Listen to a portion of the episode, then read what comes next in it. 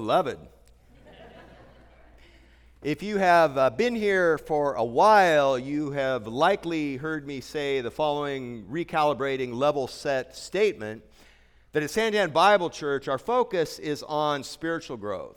Always was, always is right now, and always will be. Now, that's not to say that we're not interested in or blessed by numerical growth, because numbers mean souls, represent a ministry. We're excited by that good work, but our focus was, is, and always will be on spiritual growth. And that is precisely, amen, that is precisely the heart of the author, pastor, expositor, preacher of the epistle of Hebrews in our section this morning. Our passage this morning are verses 5 chapter 5, 11 through chapter 6, verse 3. Please open your Bibles there. As this author is writing to this beloved Jewish, ethnically Jewish Christian congregation, the author has a heart towards their growth. Even as uh, young Michael was praying earlier, that God has made us alive so that we now are able to move. We don't just stay stunted in our growth. It is time to pick up, to grow up, and to move forward. Beloved, listen as I read Hebrews chapter 5, beginning in verse 11. Concerning him, we have much to say, and it's hard to explain since you have become dull of hearing. For though by this time you ought to be teachers, you have need again for someone to teach you the elementary principles of the oracles of God, and you have come to need milk and not solid food. For everyone who partakes only of milk is not accustomed to the word of righteousness, for he is a babe. But solid food is for the mature, who, because of practice, have their senses trained to discern good and evil. Therefore, leaving the elementary teaching about the Christ, let us press on to maturity, not laying again a foundation of repentance from dead works and of faith toward God of instruction about washings and laying on of hands and the resurrection of the dead and eternal judgment. And this we shall do if God permits. Beloved, this is the word of God read in your hearing. Please attend to it as such. Now, Beloved, just a simple twofold outline to help us understand where the author is going in this text is in verses 11 through 13 of chapter 5, we see the problem of perpetual infancy. And then in chapter 5, verse 14 through chapter 6, verse 3, we see the promise of persistent maturity.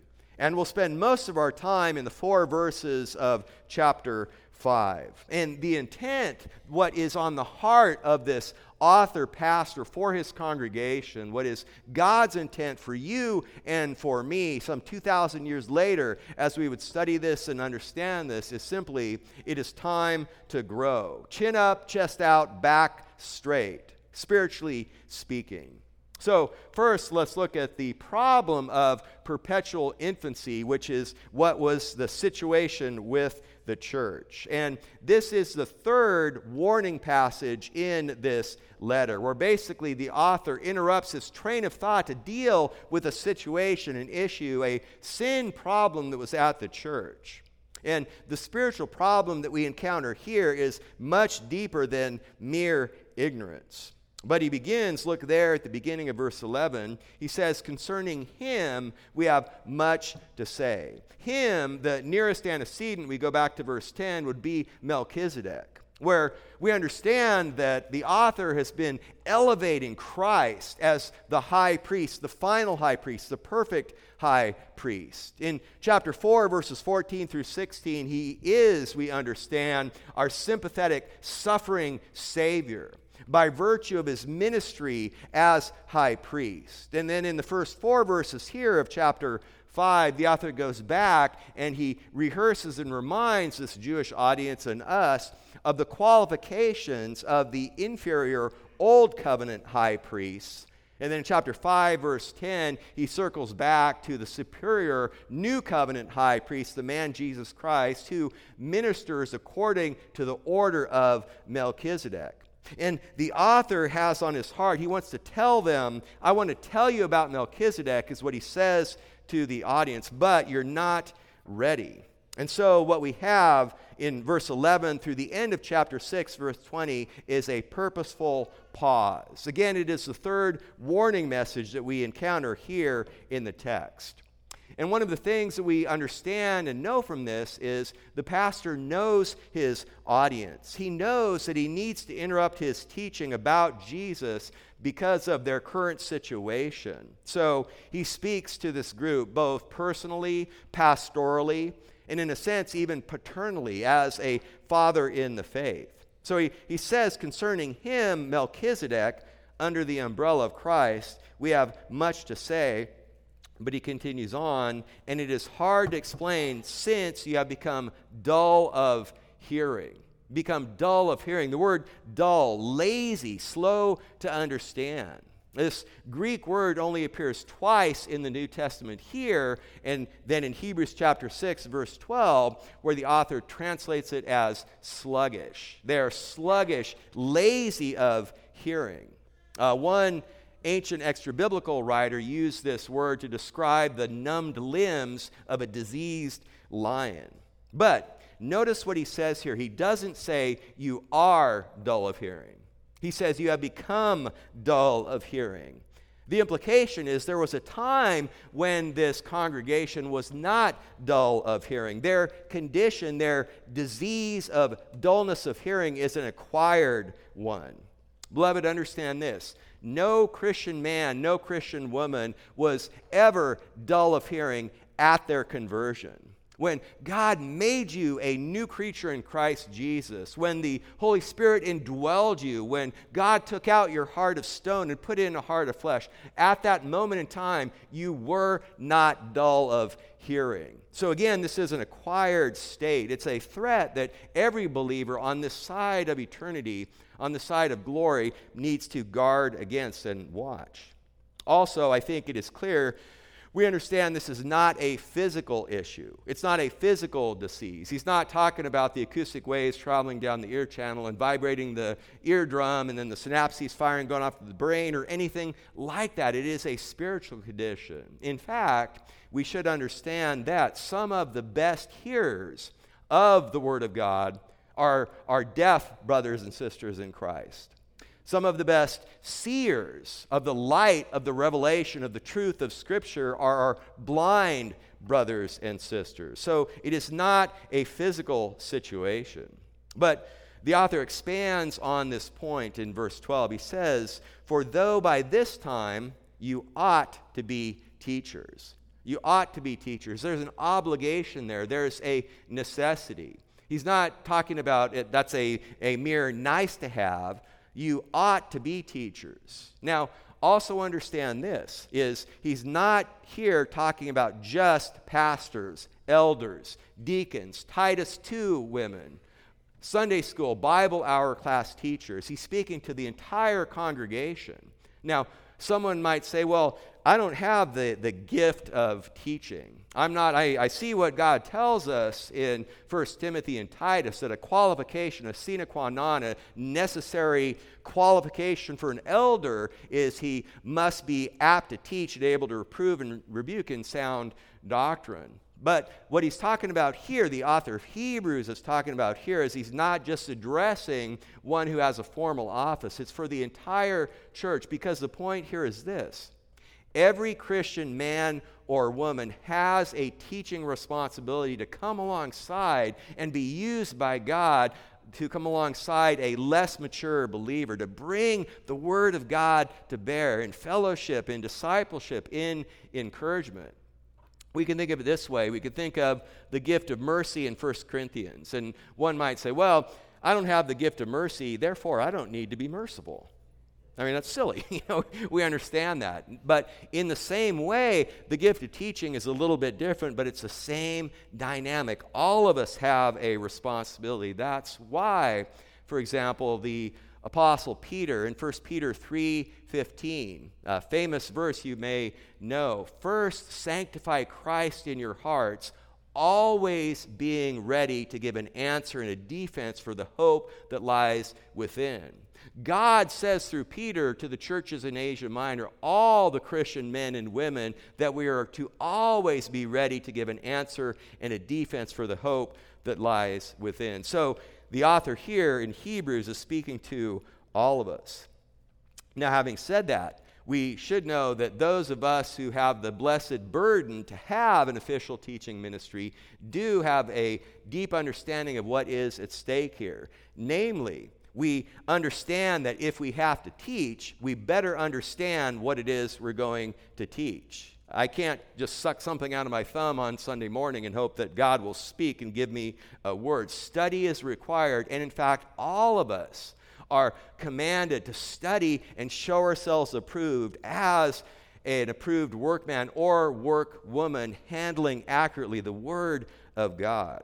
And there is no learning experience like the necessity of teaching, whether it's from a pulpit, in a Bible hour class, in a women's ministry, a mother with her children, uh, you evangelizing one of your coworkers or students. That is one of the best ways in which God grows us in our own learning.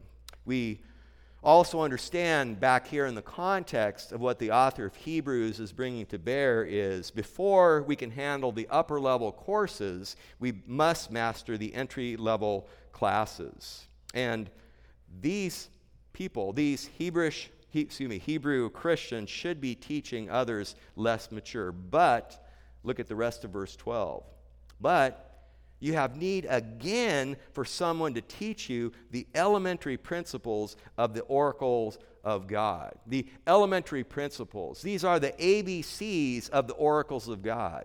The ABCs of the Bible, both to be sure the Old Testament, the Old Covenant, what we have as the Old Testament, all Christians need to understand that, and certainly the Jewish Christians here, and also the basic gospel principles of the new covenant, of the New Testament. And they have need again. In fact, the word again that you see there has bite to it.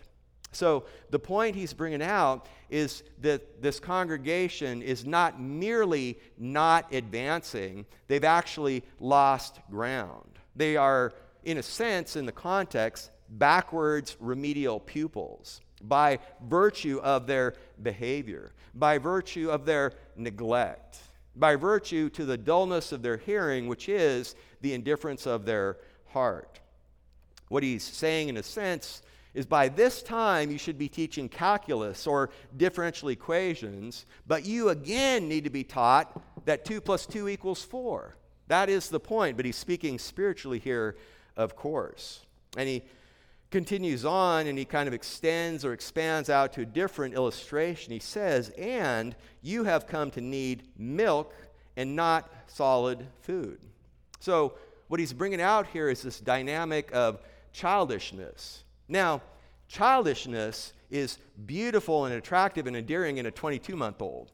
Sorry, I look at my son and daughter in law because my beautiful 22 year old niece, she's childish because she's 22 months old. And I love babies, and that's wonderful and that's beautiful. But childishness is not attractive and endearing in a 13 year old, much less an 18 year old, even much less in a 50 year old. But that was the situation here, spiritually speaking. And by the way, this is the same kind of analogy the Apostle Paul used when he rebuked the immature church in Corinth.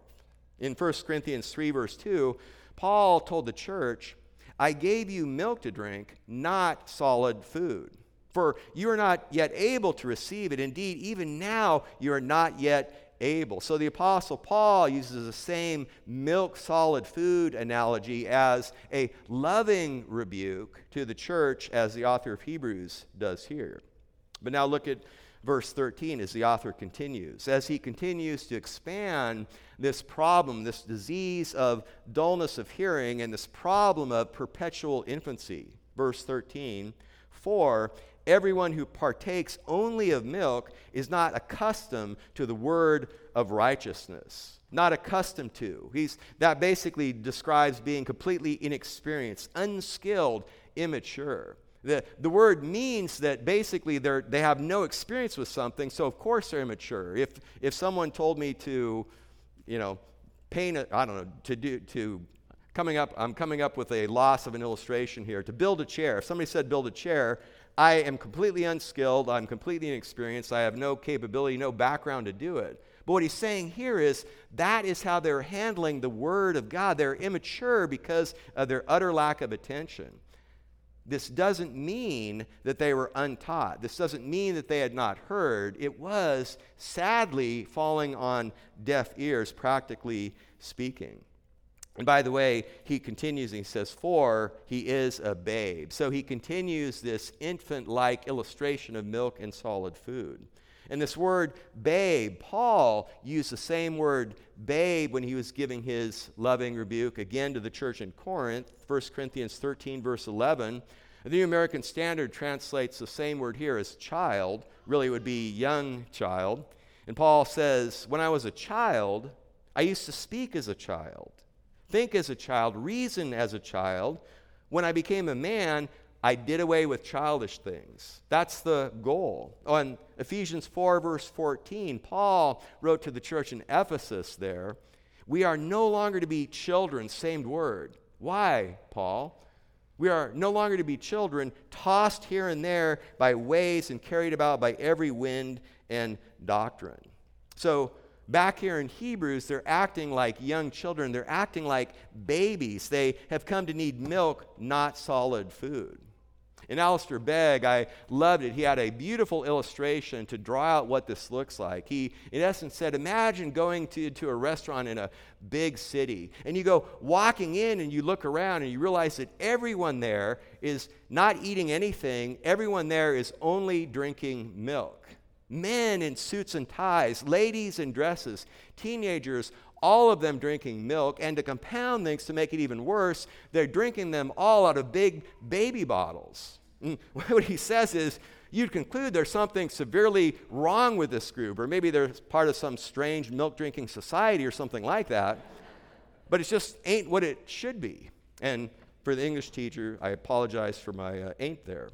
But something is wrong, is what the author brings here. Martyn Lloyd-Jones described this kind of situation for a Christian. And this is what he said, what the doctor said, quote, I know of nothing more tragic than to see Christian people who remain exactly where and what they always were. They end as they began as children. They thought they had everything at the beginning, and so they never grow. They remain spiritual children their entire life. And Beloved, dear friend, if we had our children and we love them when they're 22 months or when they're four or they're six, but if there was never any advancement, never any physical growth, never any emotional growth, never any mental growth, we would understand something is tragically wrong. Well, even more grave is the spiritual dimension here. And I would say this the sad reality is that in the Western church, we live in an age of rampant spiritual infancy. Uh, one person said the Western church is a thousand miles wide and one millimeter deep. Because of this, pastors, it's a vicious cycle between pastor and congregation. Because of this dynamic, many pastors feel they have to be dramatic and creative to force feed all the suckling infants in their congregation. And this is not something that's new under the sun. This was a problem even in the Old Testament. God told the nation of Israel through the prophet Hosea in Hosea 4 9, like people, like priests. Uh, Paul tells Timothy that in the end times, people will accumulate for themselves teachers according to their own desires, desiring their ears to be tickled. So it is a vicious cycle. But back here in the text, as we seek to understand this analogy the author's using, understand this. The problem is not with the milk. There's nothing inadequate, there's nothing wrong or lacking with the milk.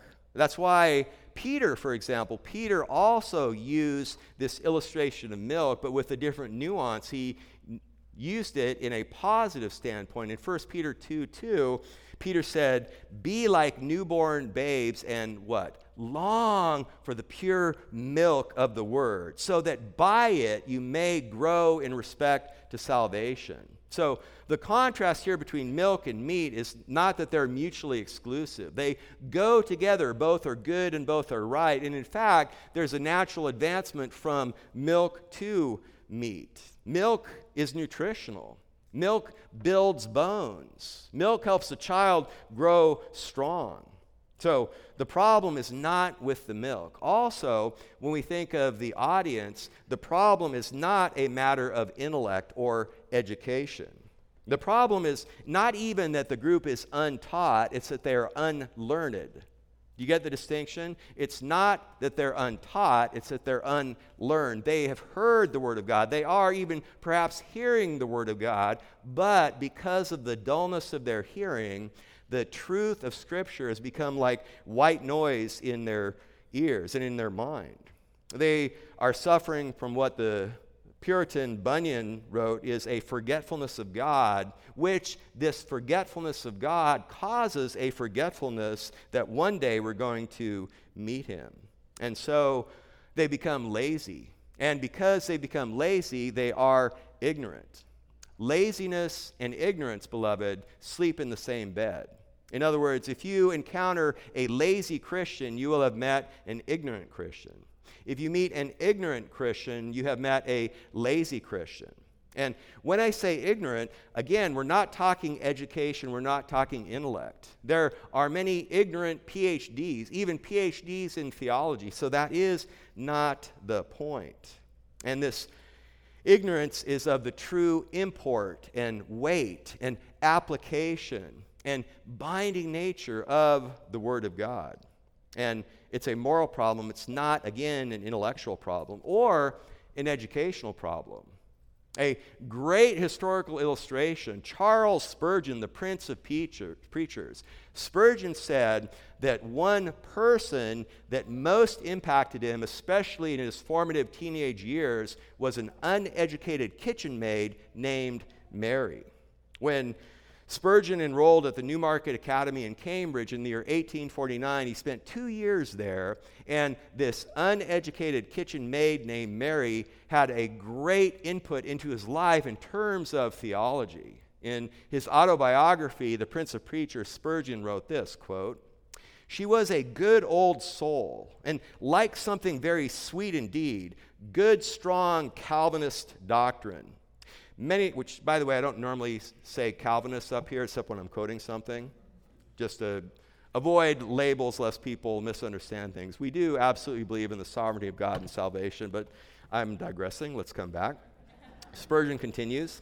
Many a time we've talked of the personal election of the saints, their union to Christ, their final perseverance, and what vital godliness meant. Spurgeon finishes, I believed I learned more from her than I could have learned from any six doctors of divinity, especially of the sort we have nowadays. End quote. So, beloved, the problem's not with the milk, the problem's not a matter of intellect. Again, there are PhDs who choke on food, on solid food, one millimeter above the milk. And on the positive side, there are uneducated saints who drink and eat the richest and deepest truths of Scripture with pleasure and with profit.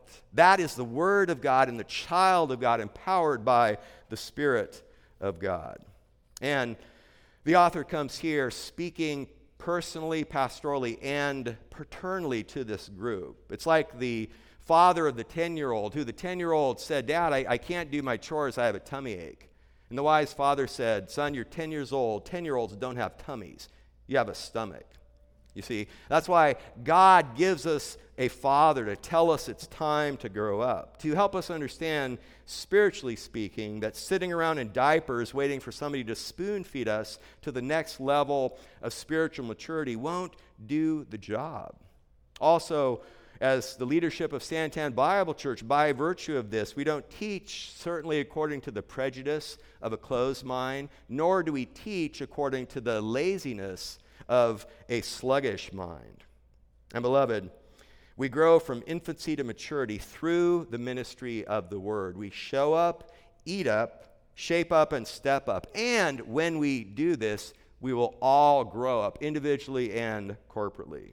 So, that was the problem of perpetual infancy. We move now to the second element, which is the promise of persistent maturity. It is, again, time to grow, to move from the helplessness of infancy to the healthiness of maturity. And what we see in chapter 5, 14 through 6, 3 is the practice, progress and providence of spiritual maturity. First, in verse 14, the practice of spiritual maturity. And what the author brings out here is a physical observation with a heavenly meaning. In the celebration of life service of Jim Waldsmith yesterday, three of us went, two in sharing, and me and the brief message I had went to a parable in Matthew 20, the 11th hour parable. And we understand that a parable is an earthly story with a heavenly meaning. Well, something in the same way here, the author brings out the element that we all understand, any parent would understand, is that namely, solid food is only palatable, chewable, and digestible by the mature. In other words, it would be pointless to put a wonderful steak dinner in front of a baby. They couldn't do anything with it. That's why, look at verse 14. The author says, but solid food is for the mature. The mature, the teleos, the complete, the perfect. This maturity that we see here is the goal of every Christian, every Christian man, every Christian woman. It's the same goal Paul brings out to the church in Ephesus, Ephesians 4:13, until we all attain to the unity of faith and of the knowledge of the Son of God to a mature man, to the measure of the stature which belongs to the fullness of Christ. Or the theme verse of our Santan Bible Church men's ministry, Colossians 1:28, we proclaim him, admonishing every man and teaching every man with all wisdom, so that we may what? Present every man complete, mature, perfect in Christ. Now, back here, continuing this illustration, this analogy the author of Hebrews has here, we should understand that there is no spiritual IV feeding tube shortcut, shortcut option to this. We have to eat the food, chew the food, and digest the food. And what's interesting here is the remedy the author prescribes here is not, first and foremost, to just jump from milk to meat. To be sure, we've already seen that one who only partakes of milk and not solid food is not accustomed to teaching of righteousness. But the thrust here, the main remedy, the main question is what do you do with the milk? What do you do with the milk of the promise of the Word of God? You see, it is certainly possible to know without growing. I already mentioned a PhD in theology that may have a tremendous head knowledge, but there's no growth. Having said that, it is impossible, it's not possible to grow without knowing. So, yes, we need the meat, but we need the milk. We need the milk. And, beloved, those who love God and those who love His Word are stirred by its truth all over again, where faith is nurtured and fruit is born in the life of the child, the daughter of God, the Son of God. That's why Paul wrote again to the church in Corinth, chapter 14, verse 20, 1 Corinthians 14, 20. He says, Brethren, do not be children in your thinking, yet in evil be babes, but in your thinking be mature, be complete, be perfect. That is the goal. Still, verse 14, chapter 4, 5, excuse me. Solid food is for the mature. End of verse 14. Who, watch this, because of practice have their senses trained to discern good and evil. This, beloved, is the practice of spiritual maturity. Trained to discern good and evil. Beloved, the power to distinguish between good and evil has been sought all the way back to the Garden of Eden since Adam and Eve. And what the author says here is for the child of God with the indwelling Holy Spirit, step one is drink it, step two, digest it, step three, discern between good and evil. And the kind of discernment that he's talking about here is what you do naturally when the milk of God's promise is so savored and so satisfying that it gives you the mind of Christ.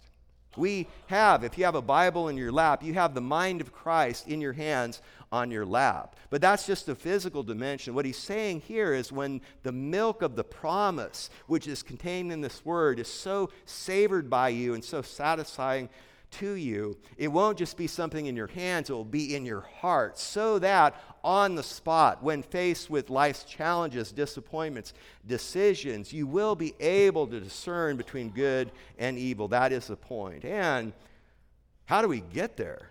I mean, you know, it sounds like using a sporting metaphor. It's like you're, you're talking some advanced, you know, move, you know, whatever the case. How do we get there? Well, what it says is because of practice, have their senses trained. The word practice literally describes a well conditioned body or mind obtained through exercise, exercise of the muscles or exercise of the mind through repetition again and again. Have their senses trained. Gymnazo. We get the English word gymnasium from the Greek word gymnazo, which is translated here as trained. It's the same word the Apostle Paul used in 1 Timothy 4 7, where he says, discipline yourself, train yourself, gymnazo yourself for the purpose of godliness. So, going from the physical world of athletics, which is bo- what both the author of Hebrews and Paul are appealing to with the use of this word, we understand that this kind of discipline, this kind of training, is the opposite of superficiality and the overindulgence of an undisciplined world. Certainly, even more so in the spiritual domain. And beloved, we should understand at the heart of this kind of spiritual training, at the heart of this discipline, is denial of self and control of self. This is really in the same thread as when our Lord Jesus defined discipleship. And remember, he said, If anyone to, desires to come after me, let him deny himself, pick up his cross, and follow after me. It's the same thought that came from the lips of Jesus as comes now from the pen of the author of Hebrews. Discipline, training requires sacrifice. Also, an undisciplined Christian, understand this, an undisciplined Christian is a weak Christian and a vulnerable Christian. That's the danger. R. Kent Hughes, in his book, Disciplines of a Godly Man, had these choice words. He said, In Christ, spiritual discipline frees us from the gravity of this present age and allows us to soar with the saints and angels. Here in Ephesians, the remedy for the dullness of hearing that we saw back in verse 11 is to drink the milk of God's promise with delight until the desires of our heart are transformed to the discernment of good and evil. When we replace apathy and laziness with rigor and di- discipline, then we are prepared to eat and to chew and to digest the meat. Also, the opposite of that dullness of hearing is also diligence. I mentioned that the only other appearance of that word dull is in Hebrews 6:12. You can turn to chapter 6 for a moment or listen as I read verses 11 and 12 where we see an opposite coming out to help us understand the dynamic here. Chapter 6 verse 11, the author writes, "We desire each one of you to show the same diligence so as to realize the full assurance of hope until the end." Verse 12, so that you may not be sluggish, may not be dull, lazy, but imitators of those who through faith and patience inherit the promises. So that is the contrast between dullness and the remedy of diligence. So that's the practice of spiritual ministry. Secondly, we see the progress of spiritual ministry in verses 1 and 2. And what the author does here is the author looks both backwards and forward. He says there's something to leave and there's something to move on towards. He says stop laying again the foundation, start building on the foundation. If there's a foundation lay, laid, we don't camp on it, we build upon it. And that's why he says, look at verse 1 of chapter 6. Therefore, leaving the elementary teaching about the Christ, let us press on to maturity. Pause there for a moment in the four verses of chapter 5, four times he said, You, you, you, you. Now, this pastoral author groups himself together with this milk suckling congregation. He puts himself at the same level. I thank God that I have a mature congregation that keeps my feet to the fire. But whether you have a, a, a mature congregation or a less mature congregation, we're all in this together. Press on to maturity. That's actually, by the way, the sermon title this morning Press On to Maturity. Press on, carry, bring, drive along, guide, lead into, bring about, sustain, endure. This word translated here with the thrust of a command was used in chapter 1, verse 3. Remember when the author opened up this great epistle with the absolute supremacy of the Son. And in chapter 1, verse 3, we are told that the Son upholds all things by the word of his power. And that same word, uphold, is what's translated here again with a thrust of a command press on to maturity.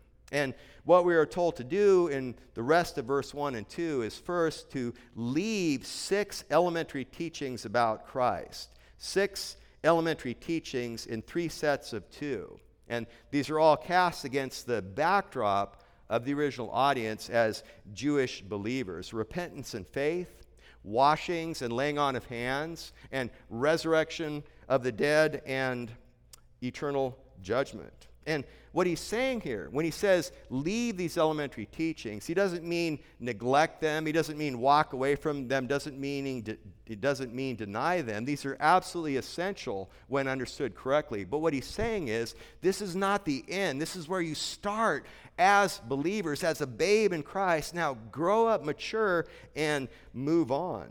And the first two are functional, or excuse me, foundational. The latter four are instructional. He says, Look at the middle of verse 1.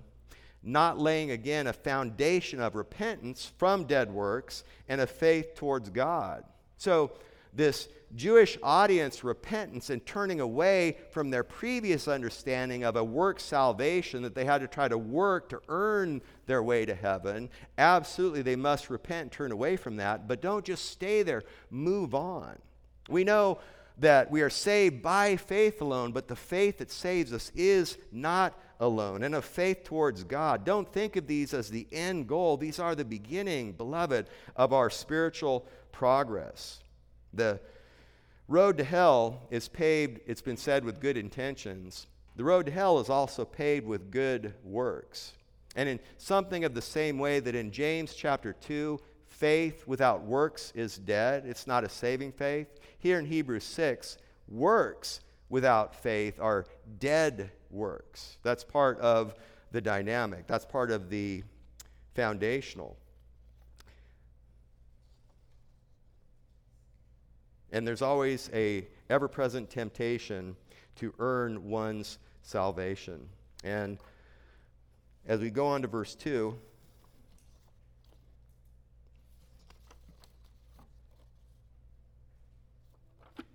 sorry about that.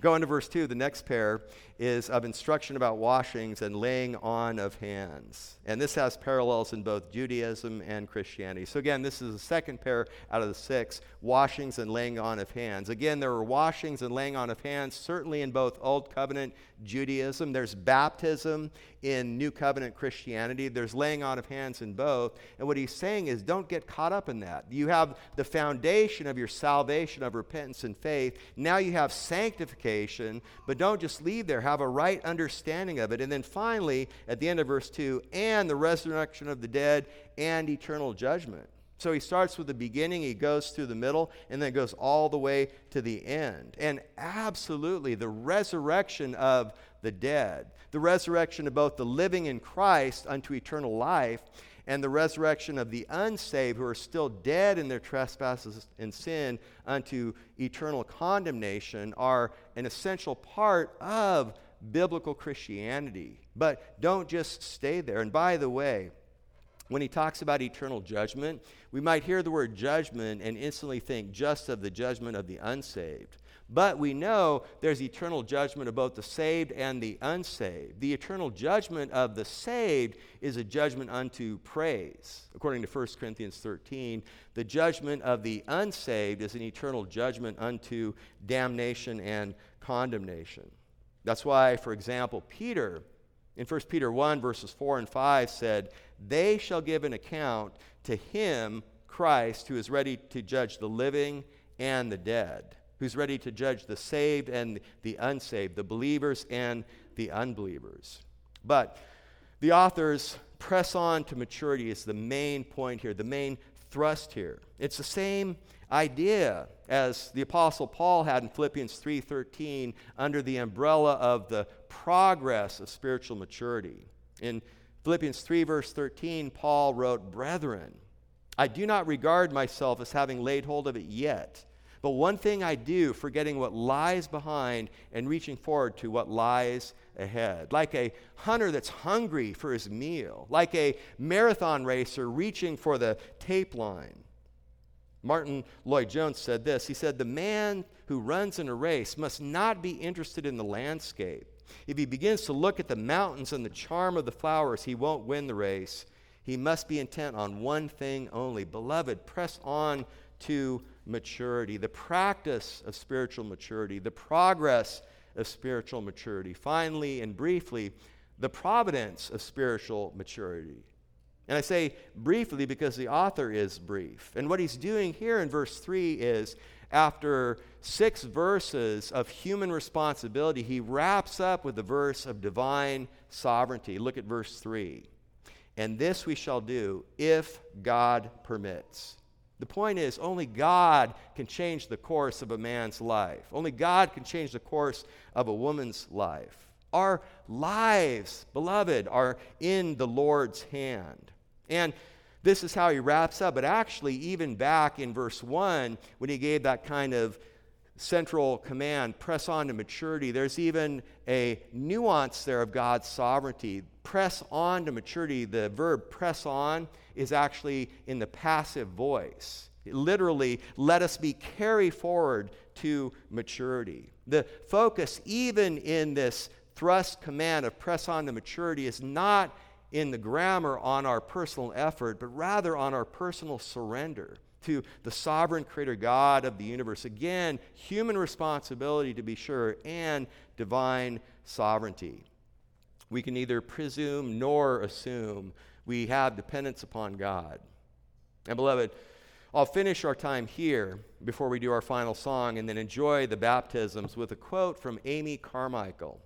Amy Carmichael was a missionary to India. You may remember some of the stories about her. When she was a little girl, she desperately wanted to have blue eyes instead of brown eyes. She even prayed to God that He would change the color of her eyes. Later on, she rejoiced and thanked God because she realized if she had had blue eyes instead of brown eyes, she wouldn't have had as an effective ministry to the dear souls in India. She ministered in India for 55 years without a furlough. And this is what Amy Carmichael said, quote, to the Lord.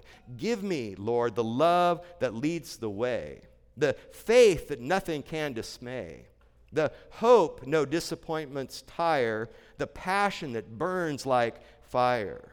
Let me not sink to be a clod. Make me thy fuel, flame of God. Beloved, press on to maturity. Let us grow up together individually and corporately for the glory of God, for our blessing, and for our ministry to a lost and dying world. Please join me as we go to the Lord in prayer. Lord God, we praise you and thank you. We thank you for your grace and for your mercy. Thank you for the power of your word. Thank you, Lord, for making us new creatures to understand this. Lord, we mourn over our residual sin, but we praise you and thank you Lord God, that by your grace, by your mercy, we can put the deeds of the flesh to death. We can grow in the grace and knowledge. Lord, help us always to watch out for and identify any disease of dullness of ears that seep into us. Let us excel yet more for your glory, for your mercy. Thank you for Elizabeth and for Kai, for the upcoming testimonies. Thank you for the great work you're doing here, Lord. It is for your glory and for your honor that we pray, that we sing, that we do all these things. Amen.